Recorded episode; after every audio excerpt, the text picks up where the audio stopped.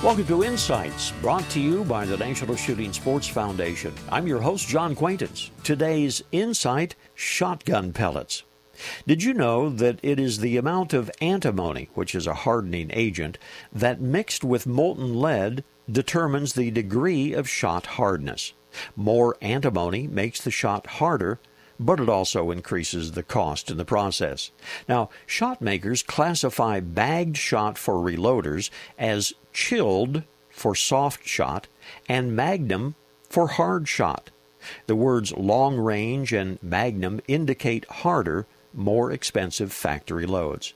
Now, even with the protection from the shot cup, the rear layer of soft pellets tends to get deformed. The result the loss of pellets in the shotgun pattern, and that's a bad thing. When a shot charge is made up of pellets that are round, uniform in size, and hard, the bulk of them are going to fly to the central part of the pattern with a uniform velocity.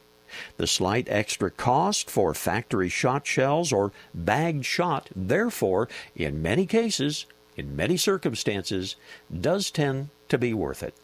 This reminder join us on the web at nssf.org. Lots of information about the shooting sports. This is John Quaintance.